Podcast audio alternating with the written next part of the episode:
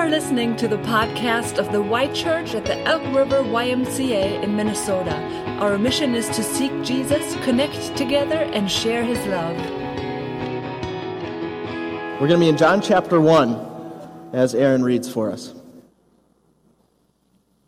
In the beginning was the Word, and the Word was with God, and the Word was God. He was with God in the beginning. Through him all things were made. Without him nothing was made that has been made. In him was life, and that life was the light of all mankind. The light shines in the darkness, and the darkness has not overcome it. Thanks, Aaron. The first thing I would like to do as we get underway, this first Sunday in Advent, is to pray and just to enter the season asking the Lord to lead us as we begin Advent. So let's bow together. And Heavenly Father, we thank you for bringing us here this morning and bringing us to another Advent. And Lord, we pray for those of us who are busy that you would slow these days down in ways that we cannot, so we can better hear from you. For those of us, Lord, who are lonely, we ask for an awareness of your presence and a special fellowship with you this season. For those of us who are sad or sorrowful, Lord, we ask that your Holy Spirit would be our comforter. And for all of us, we ask that you would speak to us through your word, prepare our hearts to celebrate our Savior, and that we would be ready for his return. We ask for Jesus' sake and in his wonderful name. Amen. Well, John chapter 1, my friends. This is our Advent text for the next four weeks. We're just going to move across these 18 opening verses. Advent is a Latin word that means arrival or coming. Because we don't speak Latin, we have to remind ourselves of that every year. And the Advent season is this stretch of four Sundays or four weeks that leads up to Christmas was it Lucy had it exactly right. And if you've ever counted down the days to something big like a birthday or a wedding or a trip, then you know that feeling of anticipation. And I'm wondering this morning how many of you waited until after Thanksgiving to start listening to Christmas music? These are God's special people who are raising their hands. I commend you. The Lord is pleased. There's a battle at our house. But isn't it good that God has given us this season of waiting and preparing? You know, just like Mary carried Jesus in utero nine months, we need time to prepare. And we're going to do that this year in the first chapter of John. Now, if you've read in the Gospels before, Matthew, Mark, Luke, and John, then you might know that John writes in a different style than the other three. He takes his time with fewer stories, but dives into them a little bit more and draws them out. He also features more extended dialogue, extended words from Jesus. And how he tells the Christmas story, as we just started it this morning, you can tell is very, very different. Our Advent passages in verses 1 to 18 are what is called the prologue in John. And maybe you've run into a prologue in a book before where the author says a few things before getting into chapter 1. And in this book, John wants to give us a preview of his whole gospel by telling what I think Marvel would call Jesus' origin story. This is who Jesus is and where he came from. Now, because John 1 in the prologue used such sweeping, almost poetic language, it can be a little more intimidating when we pick it up or at least mysterious. How do we understand it? The funny thing about that is, John as a whole is a very understandable gospel. In fact, for anyone who is just getting to know Jesus or just picking up the Bible to try to read it for the first time, I'll often recommend John's gospel as the place to start. It's a great introduction. But first, we have this prologue as our starting point for Christmas. How do we understand it? Well, in the first five verses this morning, I want to emphasize three key words. They are word, life, and light. And I want to show you what they mean in Jesus. So let's look at our first two verses. We read it once, now we're going to slow down and read it again, like with small kids at the table, slowly chewing your Thanksgiving turkey. And so we slow down and we read it again. In the beginning was the Word, and the Word was with God, and the Word was God. He was with God in the beginning. Now, Mark starts his gospel, which John would have known, by the way, with these words In the beginning, here is the good news about Jesus. And John starts in similar fashion, but wants to take us back to the very beginning of the story. And so you might recognize that John is echoing the first verse of the Bible, isn't he? As you look at those words. In the beginning, Genesis 1 1, God created the heavens and the earth.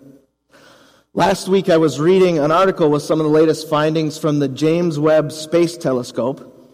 It's much stronger than the Hubble, and so what it's discovering is just mind blowing, even for cosmologists.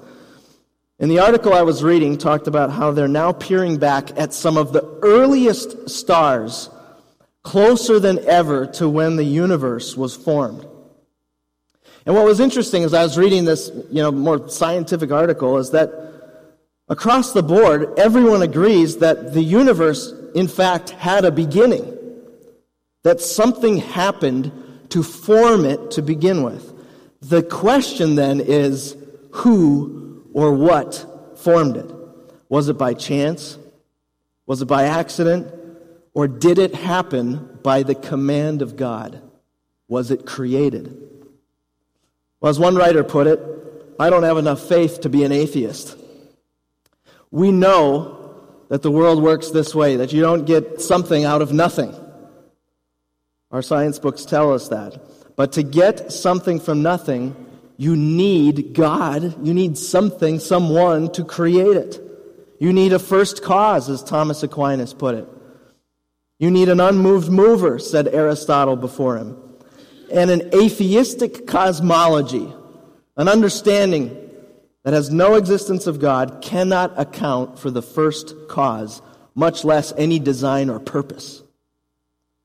But the biblical cosmology says, in the beginning, God created the heavens and the earth. And John begins his gospel by telling us who was there.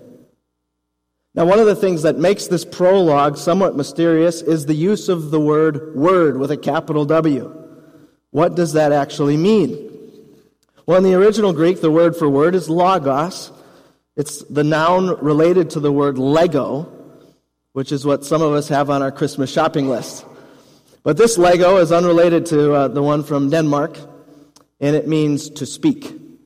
So logos means word, speech, or message.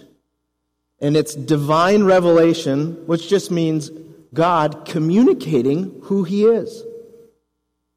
In the Old Testament, we hear so much about the word of the Lord, and so what John does is take the word, logos, and he personifies it to refer to Christ. This is God revealing himself to us, not just speaking it, not just in written word, but in a person. So, in a sense, this is going to need some refining in just a moment.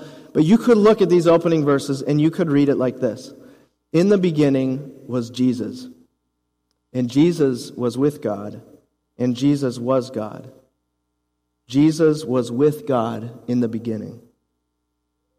Now, it needs refining because technically, he wasn't called Jesus until we get to the incarnation. So we get to the first Christmas. When the angel told Mary, that's the first time we hear it, and you shall call his name Jesus. But all of this serves as a reminder that the Son of God was not born on Christmas. He became human at Christmas. He put on flesh.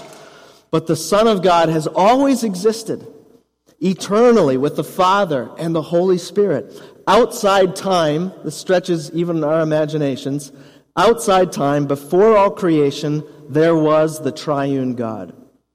And that's where John starts his Christmas story. He's saying the Son of God was there at the beginning.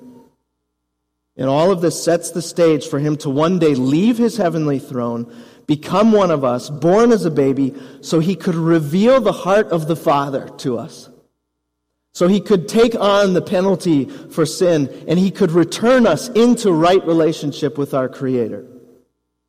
But that's getting further along in the story. John is not quite done yet with the creation theme. So look at verse 3. For something that I know at least I tend to forget, and some of you who are watching The Chosen tonight at the theater, this is so important to keep in mind. It says, Through him all things were made. Without him, nothing has been made that has been made. And the thing that we tend to forget is that all creation was created by whom? By the Son. By the Son of God. We tend to think of God the Father as creator, and that is true. As the Apostles' Creed says, I believe in God, the Father Almighty, creator of heaven and earth.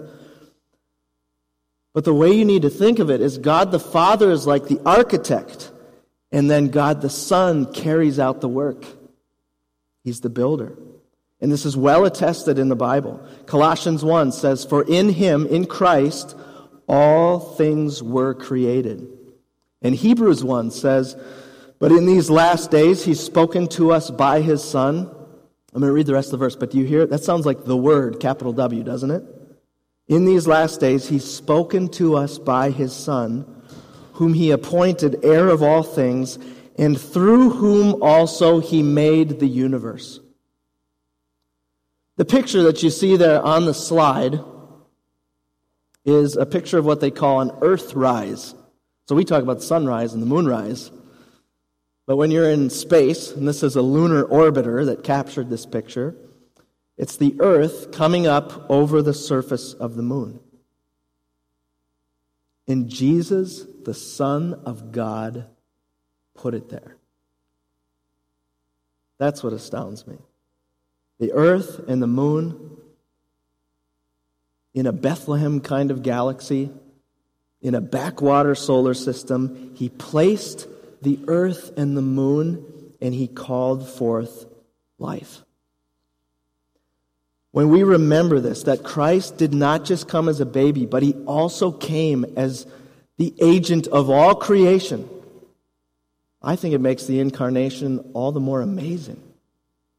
That's why the wind and the waves will obey him. That's why the rocks will cry out and the trees clap their hands. They're beholding their Creator.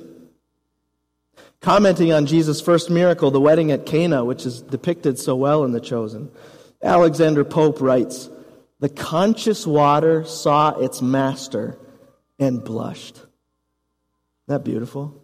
The conscious water saw its master and blushed. And now the James Webb is peering back at his earliest handiwork. Isn't it amazing that the creator of everything that exists put on human likeness and walked the earth? Put on sandals, felt hunger, labored as a carpenter, died on a cross, and that he did it for you and me. What would prompt such a thing? Well, it's a word that comes up later in John, in John chapter 3. For God so loved the world. The protagonist in the book A Redbird Christmas is a sympathetic, lonely character named Oswald. And the description the author uses for him caught my attention. She said, From the beginning, he had always felt like a pair of white socks and brown shoes in a room full of tuxedos. Have you ever felt like that? Have you ever felt like you couldn't measure up? You couldn't quite figure it out, or you couldn't quite fit in? I want to tell you this morning that Christmas flies in the face of that narrative, and it calls it out as a lie. The word from God is that you are deeply loved and belong in relationship with Him. Do you believe that? Do you know that the same one who flung what they say are two trillion galaxies into place says he knows the number of hairs on your head? I recognize for some of you that number is quite low.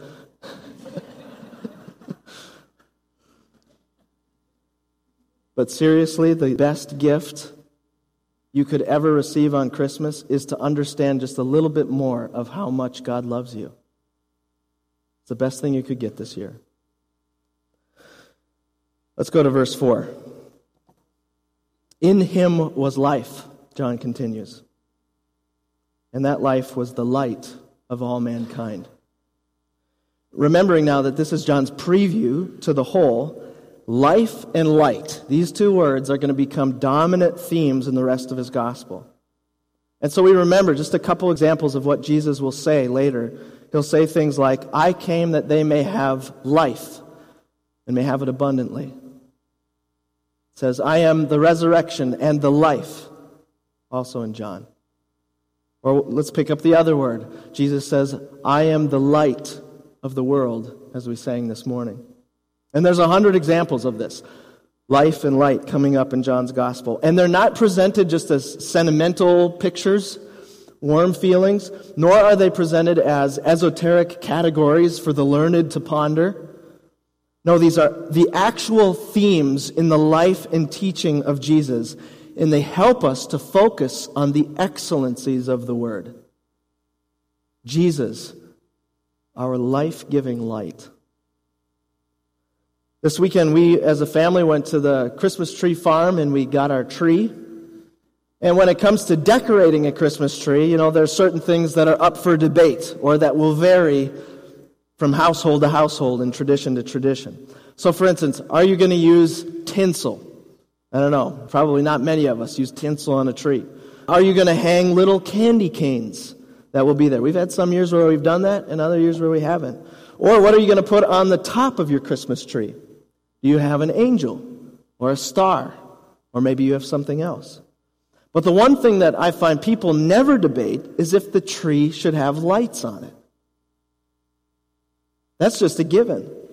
Lights are what make a Christmas tree a Christmas tree.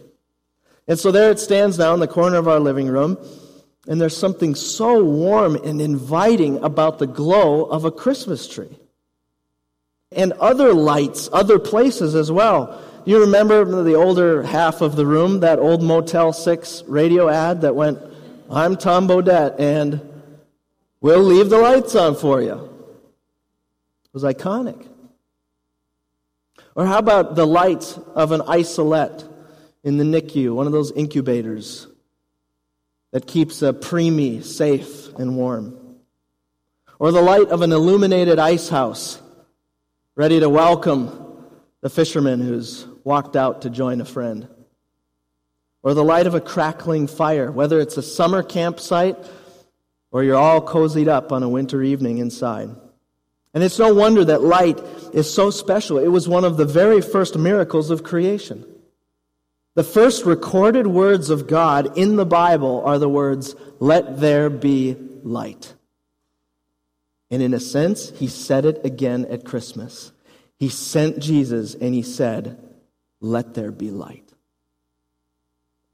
But now let's bring in verse 5. It's our last one for today. And we're going to get introduced now to light's contrast. Verse 5 The light shines in the darkness, and the darkness has not overcome it.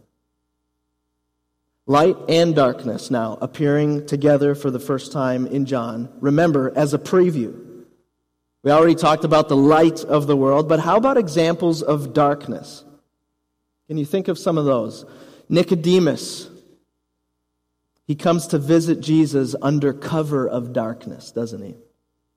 Or the blind man in chapter 9 who is living in a world of darkness until Jesus heals him.